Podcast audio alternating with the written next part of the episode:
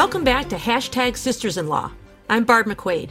This week we'll be talking about the legal actions being taken against the Trump Organization, moving from civil to criminal, breaking down the possibilities for the January 6th Commission, and looking at the role of stare decisis when the Supreme Court takes up abortion.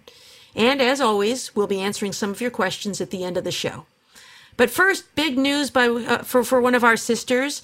Kimberly Atkins is getting married next week. Bravo. Congratulations. We're very excited about that. And so you won't be with us next week because you have something a little more important to do than record a podcast. But congratulations. And Kim, we thought we would begin this week by each of us giving you a little bit of advice about Oh, what it takes it. for a happy marriage. That's great. I love it. I love it. Thank you all so much. I respect you all so very much. And so these words of wisdom, uh, a lovely gift for me. I appreciate it. And I think these um, these words of advice would apply uh, regardless of the gender of your spouse. And so, hopefully, in addition to you, some of these uh, advice can be useful to our listeners as well. Yes. Jill, how, how about let's start with you? You've been married the longest, I think, among among the sisters. What advice do you have for Kim? So I have been married for 41 years and it has been a delight. And I think my biggest advice is pick the right partner. Uh, you have to pick someone who is funny. And that's very important in a marriage, I think, is having a sense of humor and someone who's willing to sort of be independent. It, that was an important one for me. And I'm sure, Kim, for you, it's going to be, is that you have your own life, but then you come together and it enriches that part of your life. Um, but maybe the most important, the third piece, is to learn to listen, to really hear the other person. Sometimes you think you're listening, but you're not really hearing what the real issue is. And it's sometimes hard to discern it, but it is a skill that you can develop. And, and so, really listening so that you're meeting the needs of the other person is really important. I'm sorry, Jill. Were you done? I wasn't paying attention. Yes. No, I'm just yes. Sorry about that. Jill, and I should not be married. I was to trying to be interesting, but you, you were very interesting. I just wasn't listening. Um, Joyce, uh, how about you? How long have you been Bob, Bob been married? Bob and I got married in October of 1988. I actually moved to Birmingham, Alabama for for him. You're the Hillary Clinton of Alabama. You know, I guess it's sort of true, but Bob is very different from Bill Clinton. Um, and I've always been so. very grateful for his very even tempered nature and also the fact that, um, you know, Bob is not somebody who expected me to stay home and, and cook and clean for him. And that's a very good thing. He would have been disappointed had he expected me to clean. I'm a pretty good cook. So we went out for Chinese food about a week before we got married, and I got the greatest fortune cookie, and it's actually my advice to you, Kim. I've kept the fortune, it's still in my wallet. It said, Keep your eyes wide open before marriage and half shut afterwards. And I love that. You know, I try not to criticize. By nature, I'm sort of a perfectionist. And so it's important that for me to remember to let Bob be Bob. And if something is really bothering me, for me to take care of it. Um, but marriage is, you know, I think the most important thing, it's what Jill says. And for me, it's just having a good friend, especially after the last year. Somebody that you're happy being stuck at home with for a year. And I suspect you've had a lot of that experience too going into your marriage. That's what it's all about. Oh, that's great advice. It reminds me a little bit of what uh, Justice Ruth Bader Ginsburg said that sometimes in marriage it requires being just a little bit deaf. Uh, I think I that's take that exactly right. Yes. Well, I'll, I'll share you, some ad- Barb? Uh, yeah, I'll share some advice with you, Kim. This is some advice I got from a law school classmate, Carla Bridham, who got married just a little before I did. And she said she got this advice from her mother. And I think it's great advice. You know that old line about never go to bed angry? She said, do the opposite. If you're angry and in a fight, like don't stay up arguing about it. You know, you're tired, you're emotional, you don't even remember what it is you're arguing about anymore. Just go to bed go to bed, and chances are, when you wake up in the morning, you're going to be looking at the problem with fresh eyes. You'll be rested. You'll be able to solve. If there's a real problem, you can attack it more rationally than just uh, giving into the emotion and the fatigue. Um, and chances are, with a fresh perspective, it might not fe- seem like that big of a deal anymore anyway. And so, um, go to bed angry is my advice to you, Kim. Or even better, let's hope that you follow Joyce's advice and you don't get angry in the first place because you've got your eyes half closed and a little bit deaf. I was about to say I need to find something to fight about so I can just start already, start right away going to bed angry and, and getting that in. I, I really appreciate this, uh, these this great advice from all of you. And I am uh, sad that I will miss an episode of Sisters in Law because it is a highlight of my week. But I am very uh, happy that uh, really about at the exact moment y'all will be taping, uh, Greg and I will be saying our vows. And then when I return, I will be Kimberly Atkins' Stohr. So we will look forward to that. I know I really am. And thank you all so much again. Well, congratulations. Um, We're very excited for you. Well, why don't we get into um, our first topic today? Kim, I think you were going to lead us through a conversation about uh, the Trump organization and uh, the news about the investigation that's going on there. Yes. So this week in big news, New York Attorney General Letitia Letitia James announced that the civil investigation into the Trump organization had become a criminal investigation, which is big news. Now we know we've spoken about this before that that investigation was looking into whether the Trump organization engaged in practices like essentially lying about their finances in order to procure loans or to get tax breaks or other things. So the news that it is now also has a has a criminal aspect to it is in addition to the fact that uh, the Manhattan District Attorney Cy Vance has already been conducting an investigation into the Trump organization. So, Barb, I think it's a, a good place to start is to explain the difference between civil investigations and criminal investigations and what this new what this new chapter really means. Yeah, there are a number of uh, differences between civil and criminal cases. Um, and I'll start with perhaps the most significant one, which is the potential penalties. In a civil case, if a person is found to be liable, then the penalties are limited to money damages or else something known as injunctive relief, which is in order to do something or not do something. Uh, for example, it might be the, the dissolution of a, of a corporation or something like that. Um, in criminal cases, on the other hand, the penalties could include monetary fines, but it could also include prison time for the individuals involved. So the stakes are much higher in a criminal case, although it depends on your perspective. And importantly, you can have both civil and criminal cases going uh, at the same time. It's known as parallel proceedings. So it could be that someone is uh, convicted at, at trial and found guilty and has to pay money damages. We saw an example of that in the O.J. Simpson case, where he was acquitted criminally but then found liable civilly. Um, Another important distinction between civil and criminal cases is the intent that is ne- necessary. Kind of the big difference between a civil case and a criminal case is this this idea of criminal intent. So uh, it isn't something that was just a mistake or based on negligence or recklessness. It was done on purpose. In the context that we're talking about with the Trump organization involving various types of fraud, that there was an, an intent to defraud, a knowledge that they were making purposeful lies. There's an old quote by a judge that uh, ends up in the, the criminal case books that says something like, um, even a dog knows the difference between being tripped over and being kicked.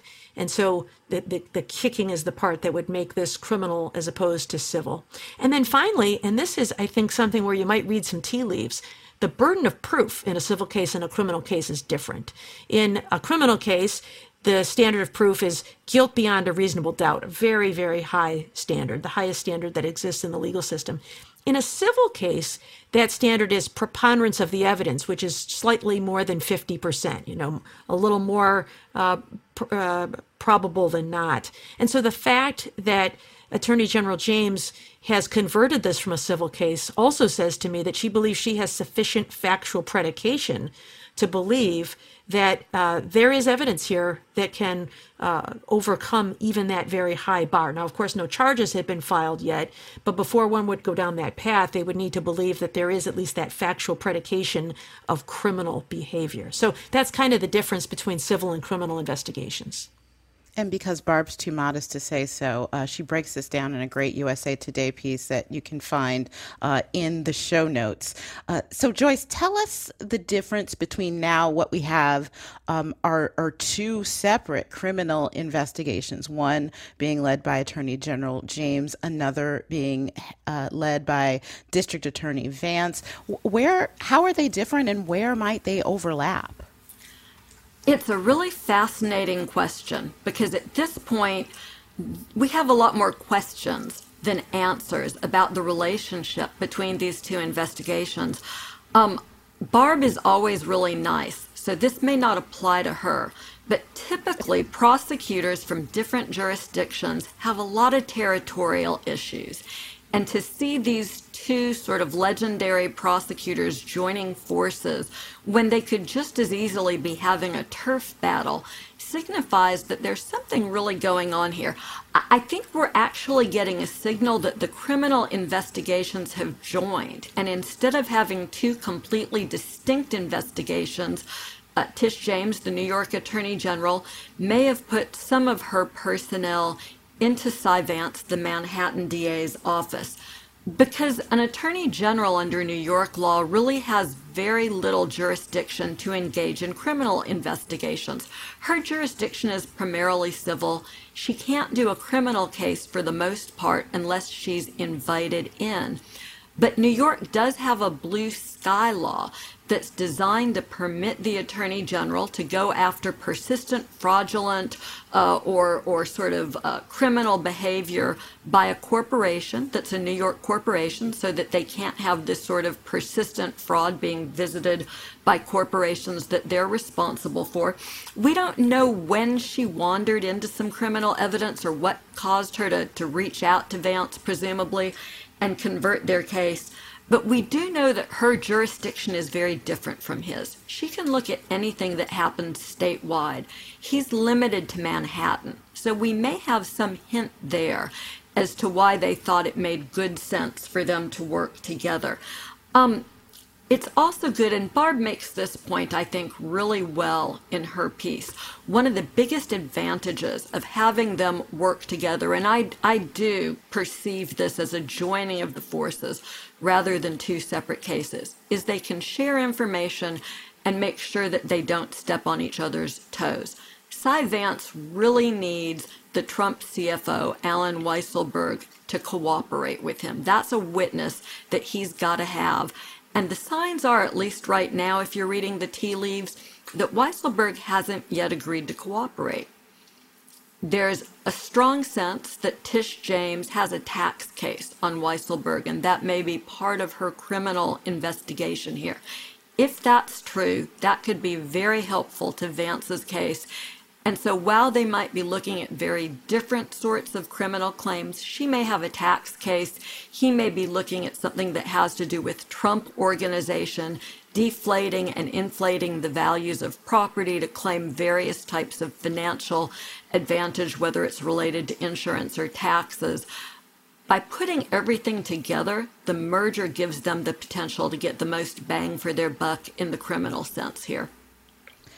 And Jill, talk a little bit more about this the fact that James is investigating uh, former Trump Organization CFO Alan Weisselberg. That was reported this week, too. What, what does that mean to you about this uh, investigation? And might we see a situation where there are other people who are investigating and might uh, see people choosing to cooperate as opposed to uh, facing heftier charges themselves? This goes back to Joyce's uh, comment about flippers. Uh, that Alan Weisselberg could be a very significant and key witness. He knows all of the financial information that you could ever want, and he could make it a lot easier for either Cy Vance or Tish James to make their cases. their working together means that Tish James now has access to all the financial records that were obtained through a Supreme Court case that Vance brought to get those financial records. And that helps her. Her jurisdiction being statewide helps because we know for sure that there is a uh, piece of property in Westchester County that Right. is at issue. And that would be beyond Cy Vance's uh, jurisdiction, but would be well within Tish James.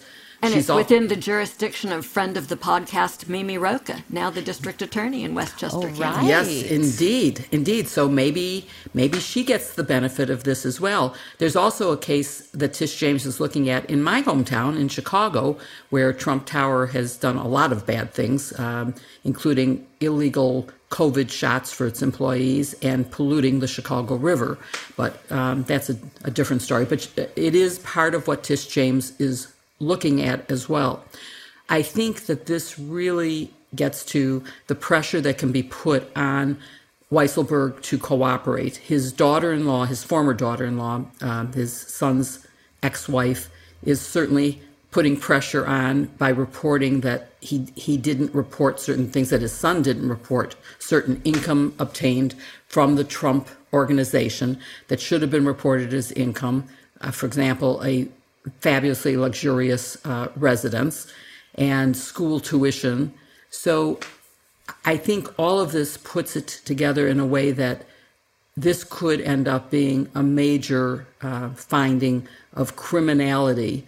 And of course, Barb has made very clear, you know, the importance of the difference between a criminal case where Donald Trump or anybody from the Trump organization who's involved in these wrongdoings could go to jail, which is a very different consequence than just having to pay a financial penalty for having committed bank fraud, insurance fraud, tax fraud.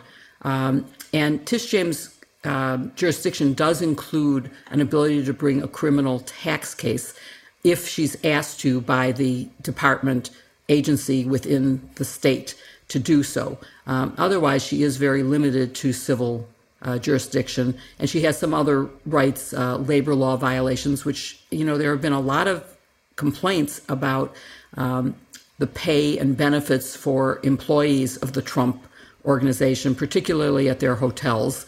So that could be another area that she's looking at as well, that now is part of Cy Vance's. Uh, so it's it's it's really powerful when prosecutors get together, and you know, not only was I a federal prosecutor, but I was a state prosecutor uh, in the Attorney General's office, so I know very well. And I was on a special advisory panel for the the state's attorney, which is the equivalent of a DA in New York, is Illinois state's attorneys, um, and seeing how we had trouble working together, even though I was serving as an advisor to the state's attorney while I was the deputy attorney general of Illinois, um, means that this is significant that they've been able to accomplish this. And there's also a time frame because Cy Vance retires on December 31st of this year. And I think that there will be a decision, go or no go, uh, before then.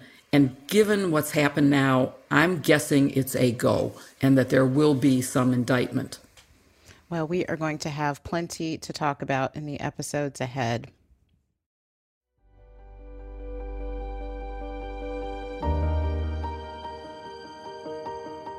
You know what, sisters? I just love my new Jenni Kayne shoes.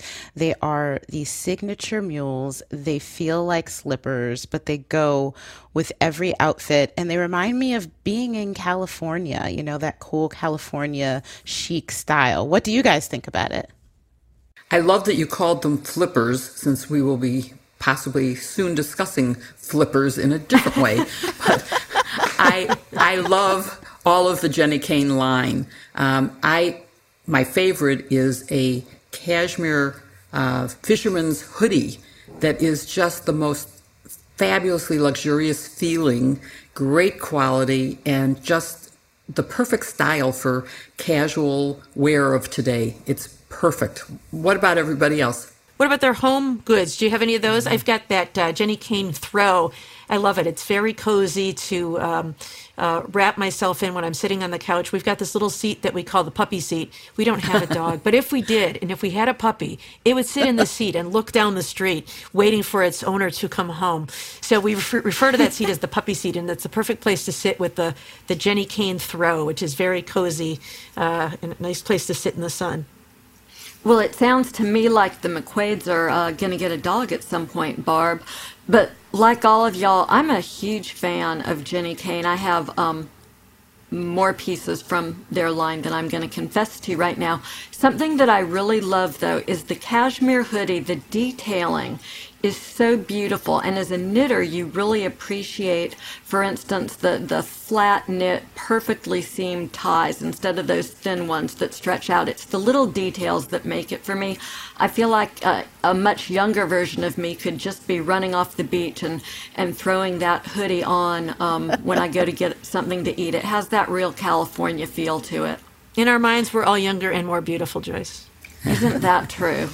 And Jenni Kayne actually makes me feel that way. I'll, I'll tell y'all something else that I have. I've got the gray alpaca sweatpants, mm. and they were the only thing that I wore all winter. I mean, it was embarrassing. I would put them on more than one day in a row. I'm not too proud to mention that. Um, because like wool, it wears well like that. And they look great. No pilling, you know, they've held their shape, just outperforming um, what you can normally expect from knitwear. Yeah, that's one of the things I love about it too. It's just you can tell it's made well. And so it's a good investment piece. It's not part of this fast fashion that is very wasteful. I, am going to have these shoes for a long time, I'll tell you that. And Jenni Kayne believes that getting dressed or making your home as cozy as a puppy should be the easiest part of your routine. With polished basics that will never go out of style, they make everyday moments a breeze. Find your forever pieces like we have at jennikayne.com and get 15% off your first order when you use code SISTERS at checkout. That's J E N N I K A Y N E dot com with the promo code SISTERS and look for the link in our show notes. Do we get to use that coupon too? I'm using it. I could do some damage.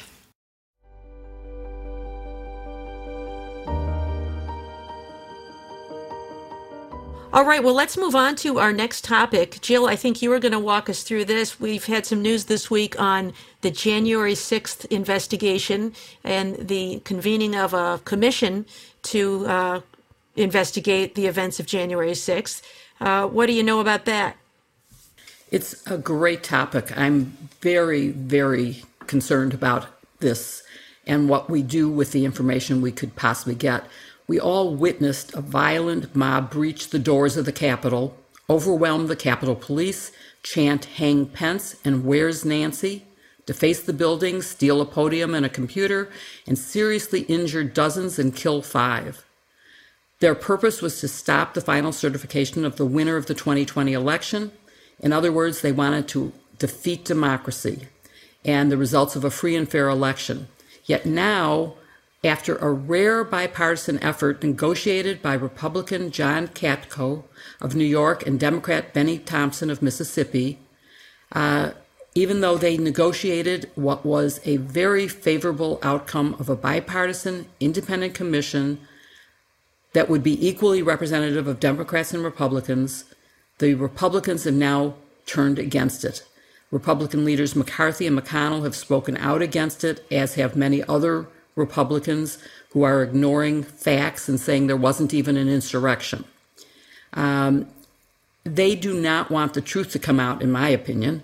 And McCarthy doesn't want to be subpoenaed to testify about his call to President Nixon uh, during the ongoing violence. And so that's, I think, why they're opposing it. But they they also don't want a political impediment to the elections coming up. They don't want the president's conduct, the former president's conduct, to be at the heart of what's in the news. So they they know the facts will hurt them in that midterm. So let's talk about whether a 9/11 style commission is necessary or whether there are other ways we can get the facts before the American people. And I want to start by asking you, Joyce, what are the options for public disclosure of what happened and what needs to be done to prevent a recurrence? Like you say, Jill, everyone knows what happened. Most of us watched it in real time. What we don't know is why. Was it spontaneous combustion, organized leadership, or something in between? And that's what we need to understand to prevent it. So there are probably, I would say, at least four options for getting to the truth. The first, and we see it in progress now, is the criminal investigations that are being conducted by the Justice Department. They've now indicted more than 400 participants.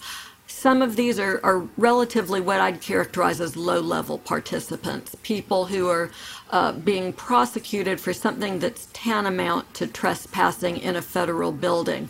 But it's possible that this could work higher up the food chain. And at the point where we get to criminal sentencing in these cases, there's the possibility that we might learn a whole lot because at sentencing, prosecutors often rely on something called relevant conduct. That's conduct that defendants have engaged in that goes beyond the charges against them. And often that gives us the opportunity to learn more about the context of a crime and for prosecutors to tell us more about what their investigation has revealed. So that's number one. Number two is civil lawsuits. We've seen a number of these. Congressman Eric Swalwell has brought one. Congressman Bennie Thompson from Mississippi has brought another. There's also a case being brought by members of the Capitol Police. And in these cases, there's the option for civil discovery, which is broad and expansive. The plaintiffs can send series of questions to people who are defendants, and, and they're required to respond. There could be depositions.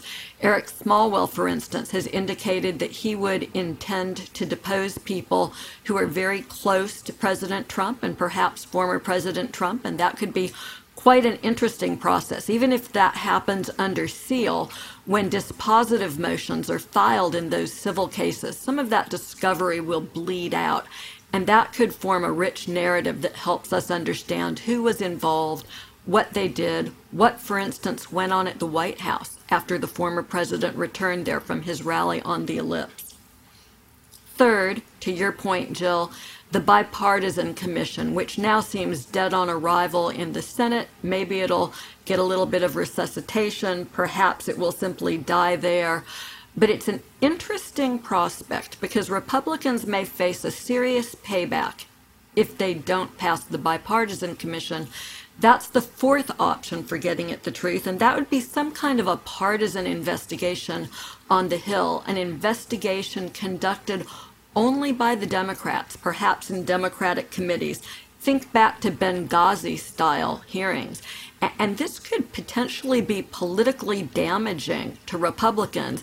At the same time, it could help the country understand what really went on. It would keep the January 6th insurrection on the public radar screen well into the next election cycle.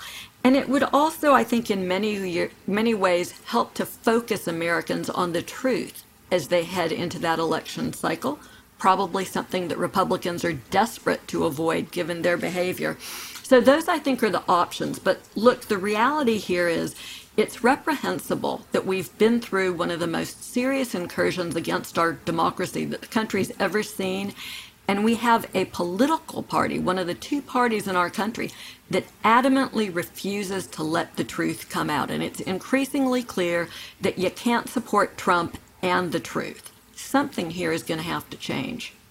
So well said, Joyce. And Barb, let's talk about some of the arguments that are being made on both sides for these different options, but particularly let's focus on the commission idea, uh, which is one that I favor uh, because I'm worried about something that Joyce alluded to, but I'm worried about whether people will accept the truth if it comes from a partisan Democratic committee, as opposed to what was set up under this uh, proposed legislation as being bipartisan and not political. This would be outside investigators, people with experience in prosecution, etc.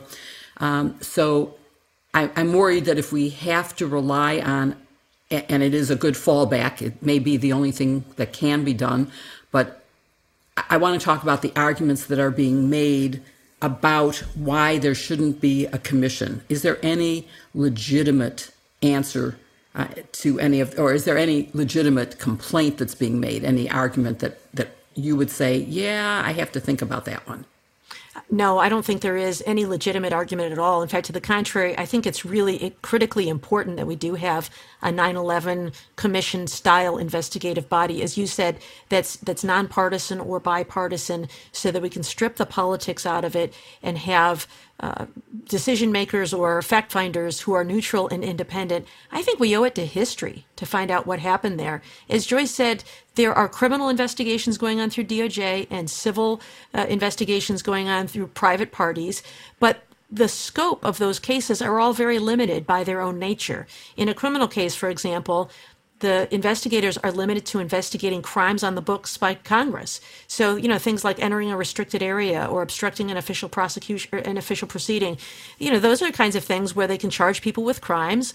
Um, the grand jury process in those investigations is secret. Uh, as Joyce said, that sentencing, there may be some public things that are shared, but I think it will be very limited in scope and in nature. Um, and in addition, because 95% of all criminal cases eventually plead out, we wouldn't have a lot of trials uh, to go on the public record. So I think that serves an important purpose, but not the full purpose that's that's needed for a full accounting for history here. Same thing with civil cases. I think we may get you know dribs and drabs of pieces about things that happened that day, but it will really miss the bigger picture.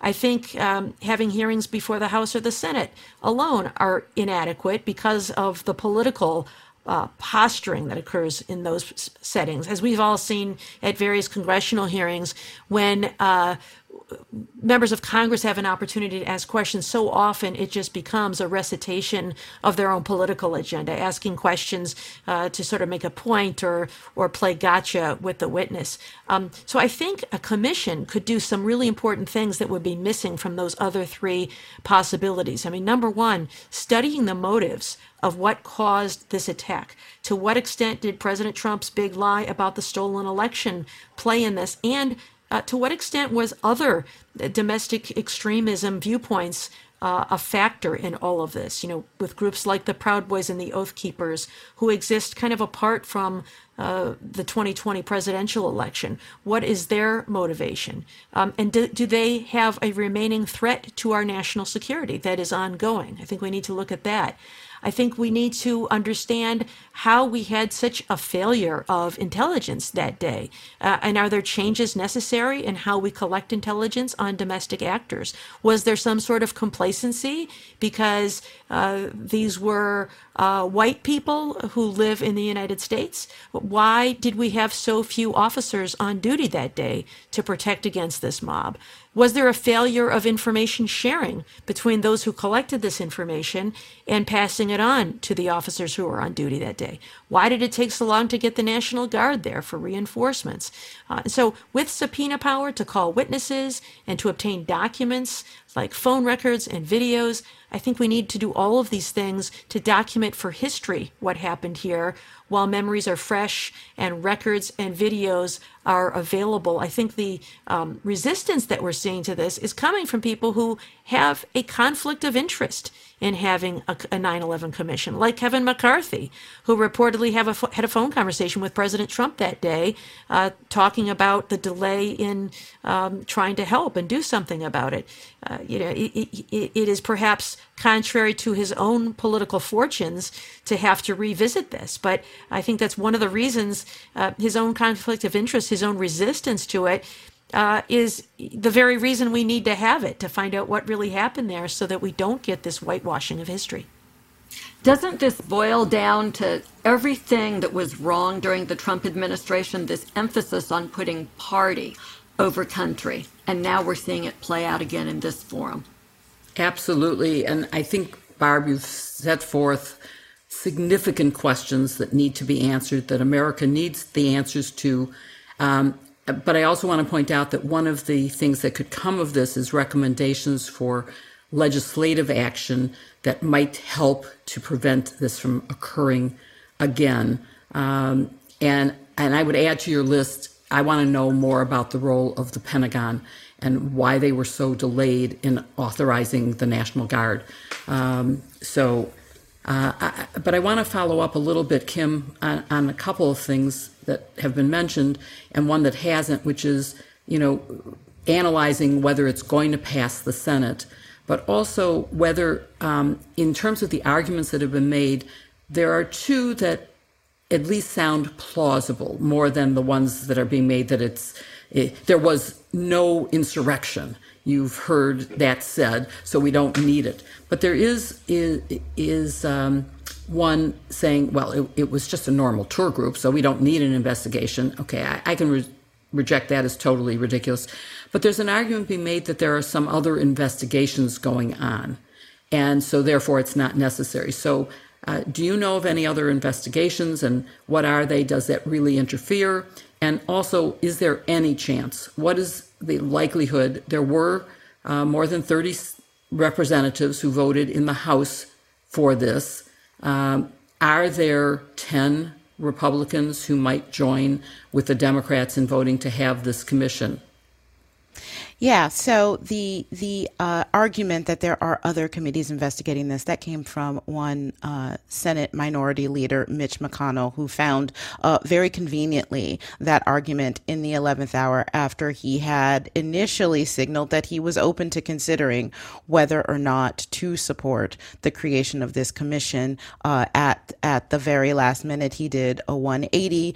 Uh, what he says matters to his caucus, and so I think that that move made it very unlikely, made it very difficult for this commission to pass in the Senate, unfortunately, because he, uh, as it we've seen before seems to be taking his marching orders still, like member other members of uh, Republican leadership, from Donald Trump. And Donald Trump certainly uh, does not want this commission established because he is a key and central player in it, having spent uh, you know weeks uh, just stoking the anger of his base with a lie about election fraud, uh, summoning his supporters to Washington, D.C., holding a rally and essentially sicking them on the U.S. Capitol, uh, directing them to stop the steal. And we saw what happened after that. Um, so if he is against it and if the Republicans are going to uh, try to please him, this is what we saw happen. 35 Republicans in the House, as you said, did vote in favor of it, allowing it to pass the House. But I think that's as far as it goes. Um, as far as w- what could come of this. Now, I mean, the point about these other investigations is what you asked. Um, there are other committees. Obviously, there are lots of committees in the House under which this falls under the jurisdiction. Um, uh, uh, of their oversight, and there have been hearings held. But that's like saying that just because there were other hearings taking place uh, after Russia uh, interfered with the election, that for some reason that meant that Robert Mueller's investigation wasn't necessary. Of course it is. It's something entirely different. Uh, as we talked about, it would be bipartisan. Uh, it would have rules that uh, both sides would be able to implement rules um, and really conduct it in a way that would give Americans some uh, sense of what happened. Another thing this independent commission would do that I tr- would trust uh, for it to do that I probably don't expect to see really happen uh, in Congress's other committees is to really get to the bottom of who these folks are, who these groups are that organized to come to Washington, who these groups were uh, uh, trying to stop the the democratic process uh, in a, a, fair and free election. Many of them, as we've seen just from the insignia from that day, are from far right white nationalist groups. And I think it is definitely in the public's interest to get a deeper understanding about how they operate, about how they organize, and the role that they played. I mean, just uh, in pictures, we saw uh, insignia from the Proud Boys, we saw people uh, holding up the OK White Power sign, we saw Betsy Ross's flag, which has been co opted uh, by white supremacist groups um, to signal a time before uh, black folks had any rights or power in the country. Um, we have seen things like 1776 memorabilia, uh, all of these things, the, the Confederate flag, these were these were the markings of that insurrection. And it's extremely important that the American people understand that element of the population, that element of the support uh, for this insurrection that existed. Uh, and it's really enraging that Republicans, uh, in order to please Donald Trump, in order to try to suppress their own roles in this, and in order to essentially try to make this go away because they think that that's better for their political futures, would be willing to whitewash that aspect of it, I think uh, that is just that is just unforgivable for me, especially since recall that everything about this uh, quote unquote stop the steal lie was really trying to stop votes from being counted in places where lots and lots of black and brown folks voted, P- uh, places like Detroit and Milwaukee and Atlanta and Philadelphia. So there's a, a, really core racial element about that. I wrote about it this week in a column for the Boston Globe. Um, that is really important here. Um, and as well as how it relates to the ongoing effort to pass restrictive voting laws in states where we saw you know, large numbers of black and brown folks get out and vote and lead to Joe Biden's victory and lead to uh, two senators uh, from Georgia, two Democratic senators from Georgia being elected. Um, Republicans are really incentivized to stop that. And even if that means turning a deaf ear to some of the most dangerous aspects of, um, dangerous domestic, domestic terrorists, frankly, uh, that were right at the Capitol that day is really, really, um, it's an awful, it's an awful thing. Unfortunately, we're out of time on this subject, although I think we could go on for a long time.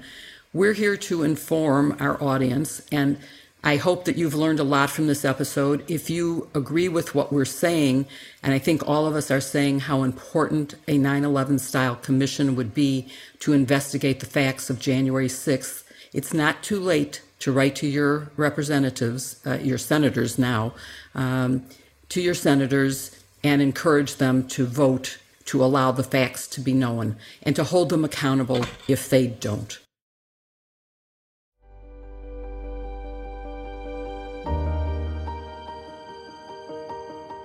Well, I've been listening to a lot of books on Audible. In fact, I've got my husband hooked now. He's listening to Trevor Noah's um, Born a Crime, which he loves because it's told in the voice of Trevor Noah himself. Um, but I think one great book for people to listen to on Audible, Jill, would be your book, The Watergate Girl. Are you on Audible?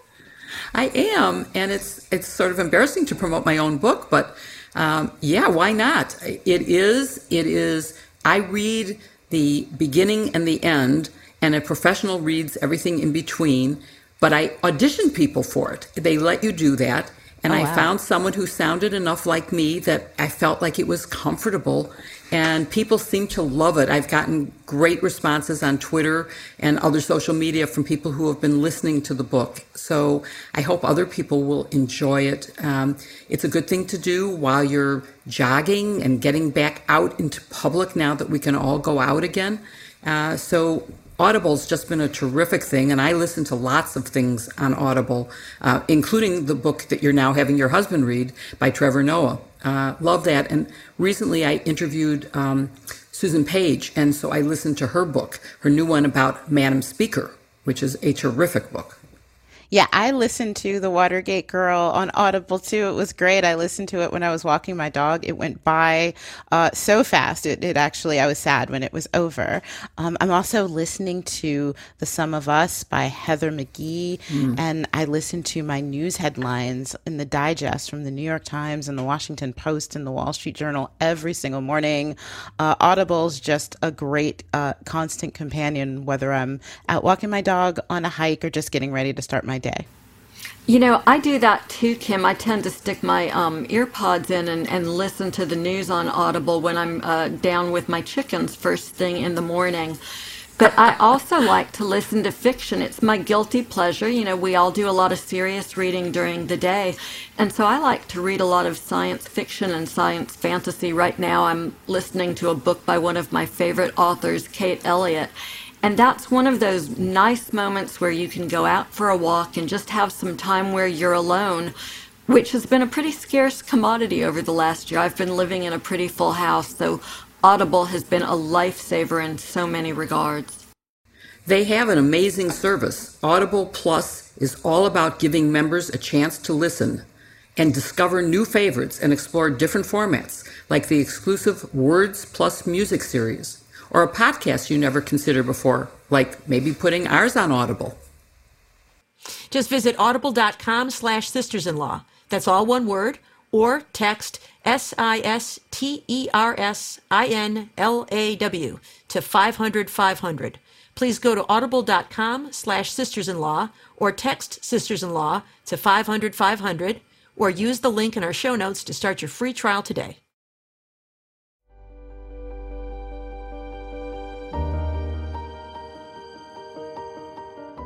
Um, but our third topic, um, not to be not to be minimized, um, is uh, this week at the Supreme Court. We saw some interesting uh, things going on. Uh, the court uh, said it was going to take up a new abortion case out of Mississippi, but there's also some really interesting uh, subtext going on in the court this week and in recent years regarding stare decisis. So we thought we would talk about stare decisis in that context of that abortion case. And Joyce, as our appellate master, we thought we'd let you lead this one. So you're right, Barb. There's a lot going on at the Supreme Court, and it's not just about Dobbs, which is the Mississippi abortion case you mentioned. We all know that there's been change on the court. Trump got to add three new justices. Uh, Brett Kavanaugh seems to have emerged as the ideological center of the court, the new swing vote with the power to decide cases. He's been in the majority for most cases since his elevation to the court. And to understand what's happening, we'll start with some Latin, which I, I know is one of Jill Wine-Banks' favorite things, um, and a legal doctrine called stare decisis. Jill, talk for us uh, about what stare decisis means to lawyers and, and why it's important, if you would. Absolutely. And you're right. I do love being able to use Latin on broadcast media. It's something I never thought would ever come up in my life again. But um, and stare decisis is a very important concept that everyone should know about because basically what it means is it's standing on the precedent of the past, and it means that the courts look at their prior decisions and that guides them. It also means that lawyers can advise clients and clients can act on what they believe the law is based on how it's been interpreted. But if it keeps getting overturned, there's no way of predicting what will be legal and not legal, what will be proper and not proper. So it's an important concept in our law. And we're now having a debate, and I'll try to make this quick so that we don't run too over time, um, between whether there is any value to precedent. And we have some conservative justices saying the original intent of the Constitution is all that a judge needs to look at. And if someone interpreted it in a way that they don't think fits the original intent, then you don't get to pay attention to that precedent. You can just ignore it and overrule it and move on to what you think the right interpretation is. Um, of course, that comes up in the case of Roe versus Wade, which is the principal foundation for what might be the next decision in Dobbs or in any other of the many pending new laws that have been passed to restrict abortion in various states. And that's how it comes into play is both in terms of how do you conduct yourself if you don't know what the law is and uh, if it could just be overturned by anybody thinking, well, I know better than prior decisions what the original intent of the Constitution is, as opposed to I'm paying attention to how people have lived with this decision, how they have interpreted it, and using that as precedent.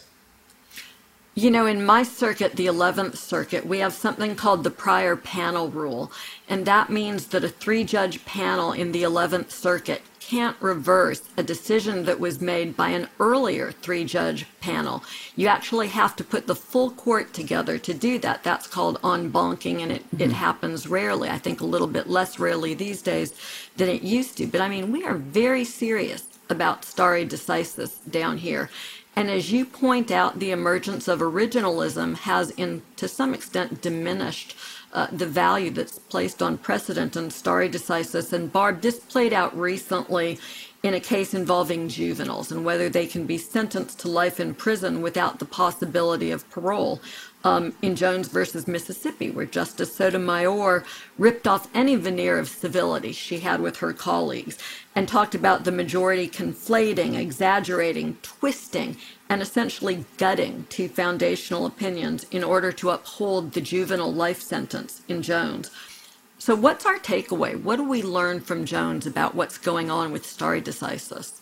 Yeah, this is where we see some of this subtext of what's going on with this erosion of stare decisis, which uh, you know is is an important not just tradition in our system, but it's really an essential part of it to ensure that uh, there is uh, consistent, predictable, even handed development of the law, reliance on past decisions, um, and the perception of integrity in the judicial process. That it isn't just, you know, because a few uh, justices on the court have changed that the, the law is going to change. You know, that, that shouldn't be the case.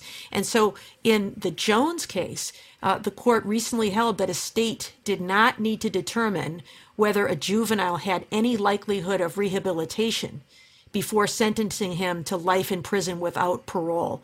And this came in the face of a series of other cases that we've seen in recent years moving toward more lenience for juvenile offenders. A 2005 case that said that there can be no death penalty for juveniles. A 2010 case that said there can be no mandatory life for juveniles.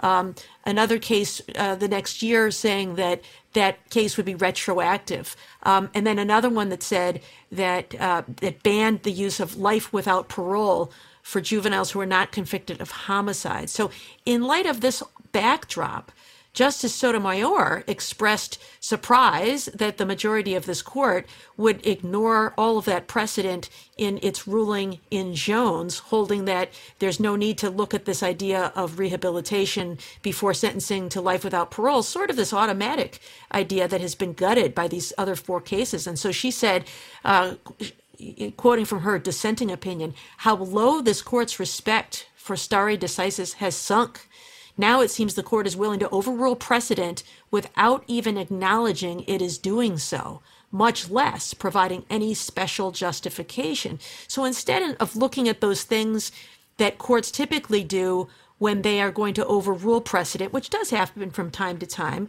And there are a number of factors that courts traditionally look at. And one is whether the opinion was well reasoned. But in addition to that, whether uh, that opinion has turned out to be impractical in practice, whether people have relied on that prior decision, whether uh, that prior decision still makes sense in light of other changes in the law. Ordinarily, it would go through an analysis of all of those factors and then announce that it is uh, going to make a decision that contradicts, either overrules, or is different from the precedent that is on the books. And she said in this case, in her dissent, again, such an abrupt break from precedent demands special justification.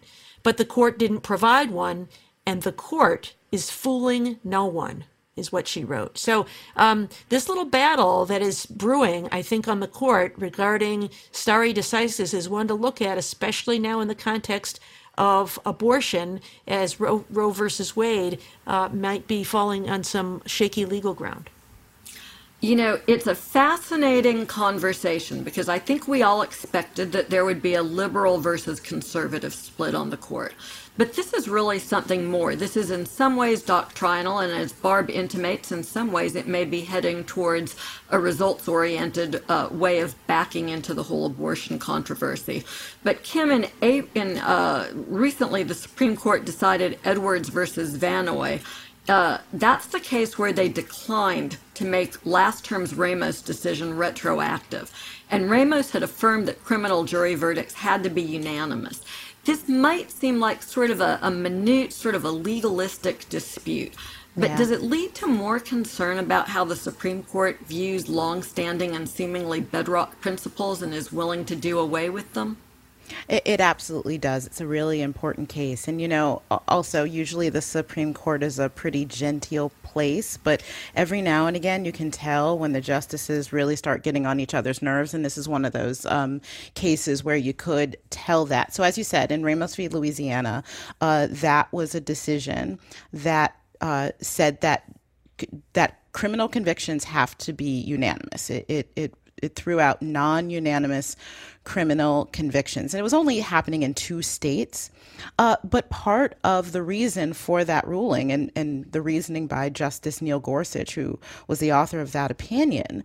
Uh, was that it, it allowed certain things such that, such as uh, like in the Jim Crow South, when there was an all white jury or a nearly all white jury, uh, it, it, still allowed them to convict black defendants, for example, if there were uh, a, a, defendant, uh, a juror or two who could see that uh, it was a, a, an improper conviction, that wouldn't be enough to stop it. Um, it just showed how wrongheaded the idea of non unanimous jury verdicts were. And so they threw it out. And so this term, the court considered whether that ruling would be retroactive, whether it would just apply at the, the Ramos decision applies to anyone who would be convicted from this point forward, anyone who had a pending appeal already in uh, the, the court system, it would apply to them. So they would need a unanimous uh, verdict. But anyone convicted before that, their verdicts would stand. And and this case sought to get the court to say no. If if it was wrong, if it's wrong now, it was wrong then. Uh, and in a decision uh, by Justice Kavanaugh, the court declined to extend that in the six three decision. Kavanaugh reasoned that they couldn't overturn precedent, uh, or or they couldn't rather they couldn't uh, extend the doctrine of, of retroactivity unless a decision was considered watershed. Now, he was citing precedent that had never been followed. This is a rule that really didn't exist. Uh, he sort of pulled it out of the sky to say, well, you know, this isn't watershed because I say so. And so, therefore, it is not retroactive. Uh, in a dissent, Justice Elena Kagan uh, really excoriated that move, saying that that decision had been called everything from vital to essential uh, to indispensable, but somehow because the word watershed wasn't in there, um, it doesn't apply to all of these criminal defendants whose uh, convictions will be will stand uh, in the face of this. So Kavanaugh tried to clap back and and basically uh, criticized Kagan because she voted in the dissent in the Ramos decision, basically saying, well, what he was doing, the result that he uh, that his decision ended up with was overall better for defendants than what would have happened if the court had ruled the way that Kagan decided in dissent. Uh, to which Justice Elena Kagan responded essentially, uh, Don't come for me unless I send for you. She said, uh, By the way, the reason that I ruled in dissent the last time is based on this little doctrine called stare decisis, following past precedent. Now, with the Ramos decision, that is now the law of the land, which I think we should be following, and you are not. So, yes, you are seeing both in the words from uh, Justice Sotomayor and Justice Kagan that they are seeing uh, essentially, and these are my words, not theirs, some of the other justices playing games with the doctrine of stare decisis ahead of some of these big cases that we are going to be seeing. Uh, I say look out for that when we're looking at things like the Obamacare decision that's about to come down, certainly the abortion cases that are coming up, um, affirmative action, which the court has allowed to be whittled away, but at least held that in some circumstances, uh, race could be considered in admissions. We may see that go away. I, I think you're really going to need to keep an eye on this. That seems to be exactly the context, right? I think we've set the table for everyone to understand the court's decision uh, to hear Dobbs. And the case is Dobbs versus Jackson Women's Health, an abortion case and the Supreme Court will consider that next term. It's about whether a ban on abortion after 15 weeks is constitutional. It's the first abortion case since Amy Coney Barrett replaced RBG. And at the time of his confirmation, Justice Kavanaugh was viewed as the possible swing vote to reverse Roe. Now we've got Kavanaugh and Barrett, and we've got a court that's increasingly willing to disrespect stare decisis. So, just how worried do y'all think we should be about what might happen in Dobbs? I'm worried. Me too. Uh, I'm worried as well. Justice Thomas is another one who has said that he thinks that rather than those principles about stare decisis like reliance and development of law and other things um, are not important, that simply um, we should look to decide whether uh, decisions were uh, erroneously decided is the only basis for deciding whether to overrule a case.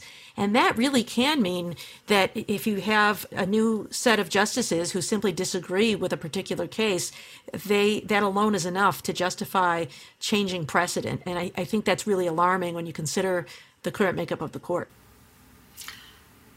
It's a frightening environment. I think Roe is certainly, if any case, is a bedrock principle. The notion that the decision uh, women make about pregnancy should be between them and their doctor, their families, their spiritual counselors, but should not include the state, at least not before the fetus is, is viable.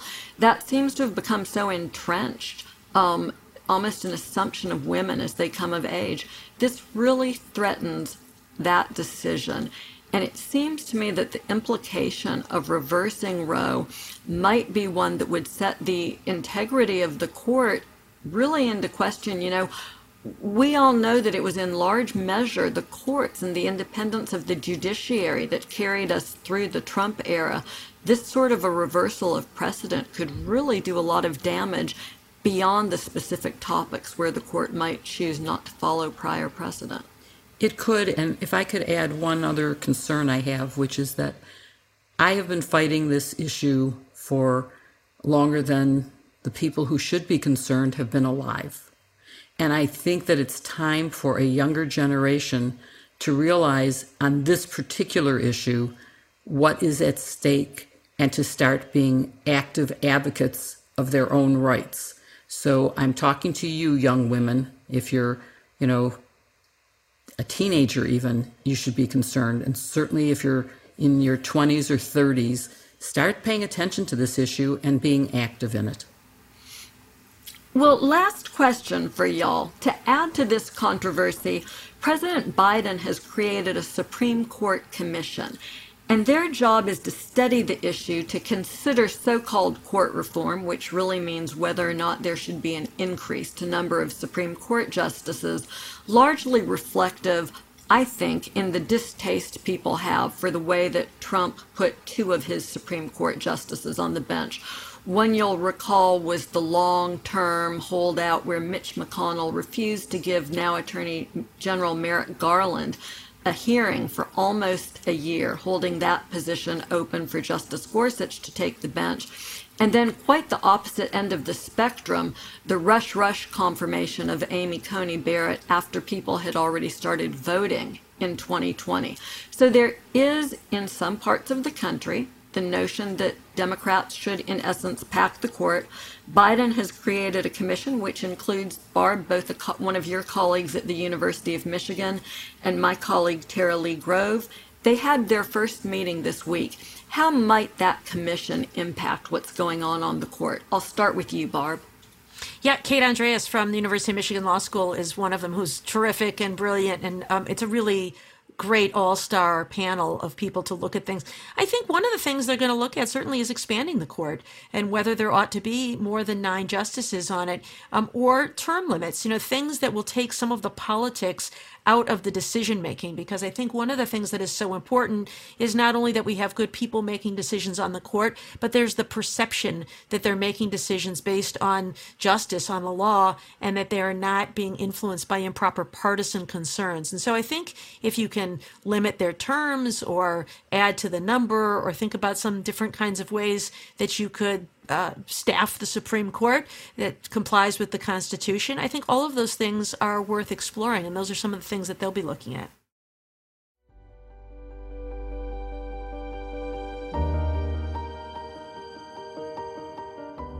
Kim, I don't know if you've been using Hydrant for extra hydration, but I got some and I actually got to use one. It was great and I haven't gotten to use anything else because my 18 year old promptly stole it all from me. He plays soccer with his friends in the afternoons now that they can get out together again.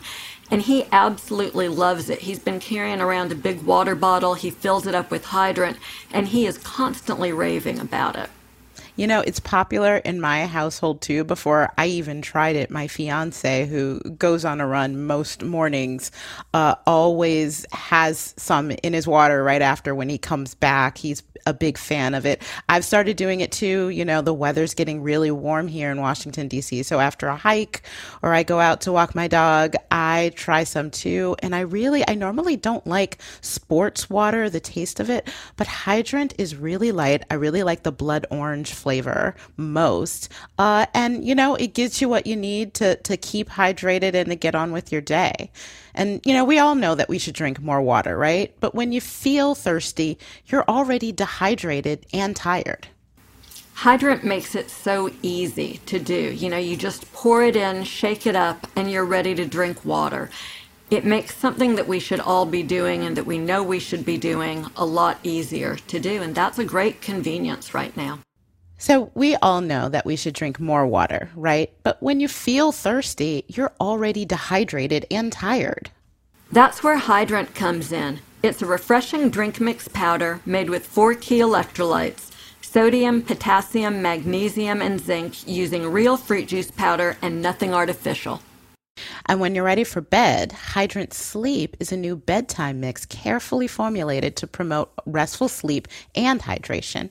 Hydrant Sleep includes melatonin, magnesium, L-theanine, GABA, cham- and chamomile to promote restful, high quality sleep. Hydrant comes with a 100% satisfaction guarantee, so if you don't love it, send it back for a full refund. Try Hydrant today and save up to 20% on your first order.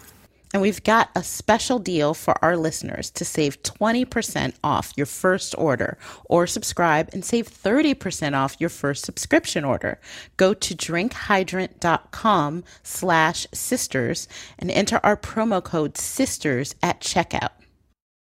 So hopefully my kid is listening because I know he's just about out.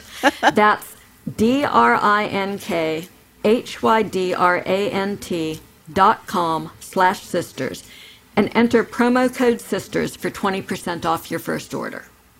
Drinkhydrant.com slash sisters and enter promo code sisters to save 20%. And our thanks to Hydrant for sponsoring this podcast. Hydrant, where water meets wellness.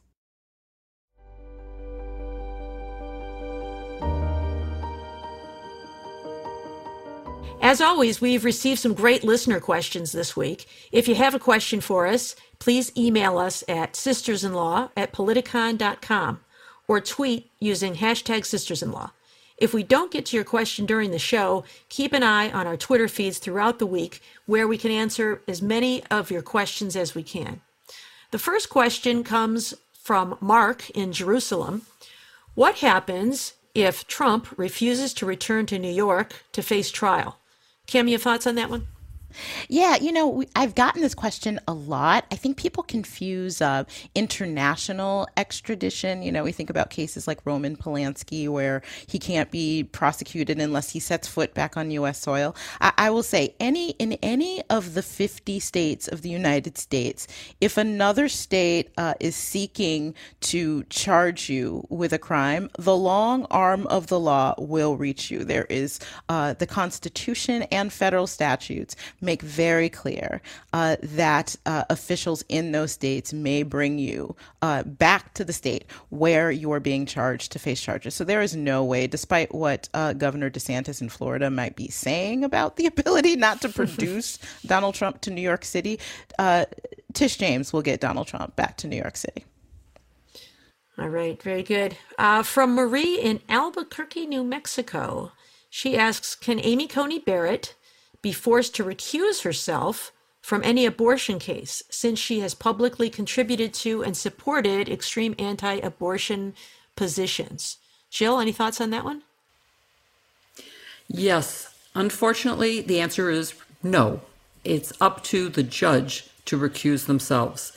It is one of those things where it is not up to the chief judge of the Supreme Court, it's up to the judge, the justice to decide that. So she cannot be forced to recuse.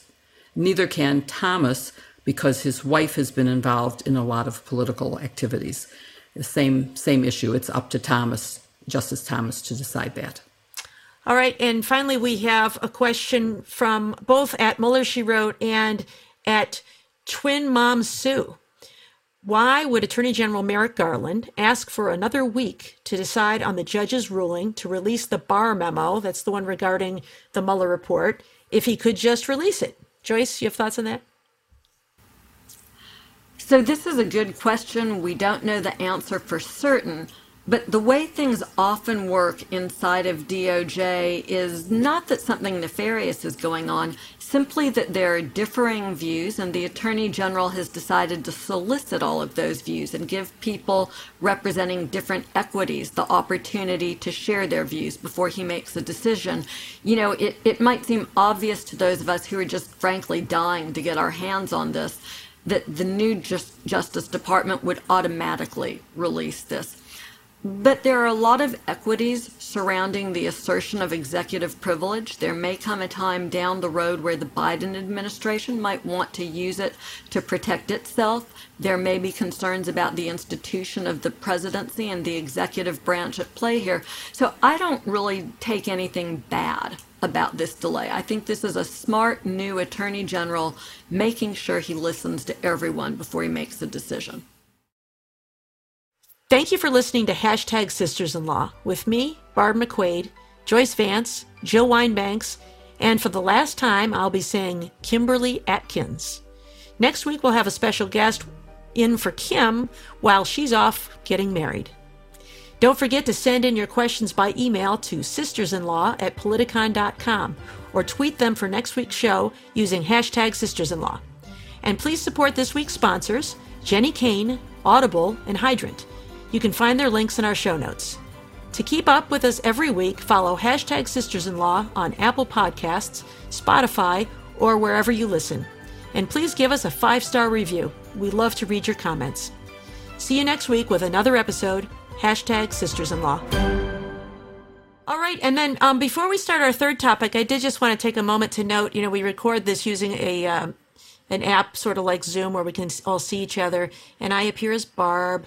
And Joyce appears as oh. Joyce with her oh, name there. Shoot. And Kim appears as Kim. But I noticed that Jill always appears as Jill Wine-Banks. And I think it's fitting because I think Jill Wine-Banks is one of those people that you always say the whole name. You know, you don't just say Joyce or Kim, you say Jill Wine-Banks. It's sort of like Charlie Brown. You ever notice how the characters never refer to him as just Charlie? He's always Charlie Brown. And I think in the same way, Jill Wine-Banks, it all just sort of like flows off the tongue. So I'm glad to see you. I'm going to fix it. I'm going to fix it. I promise. No, I love it. I forgot. I love it the way it is. I like uh, it.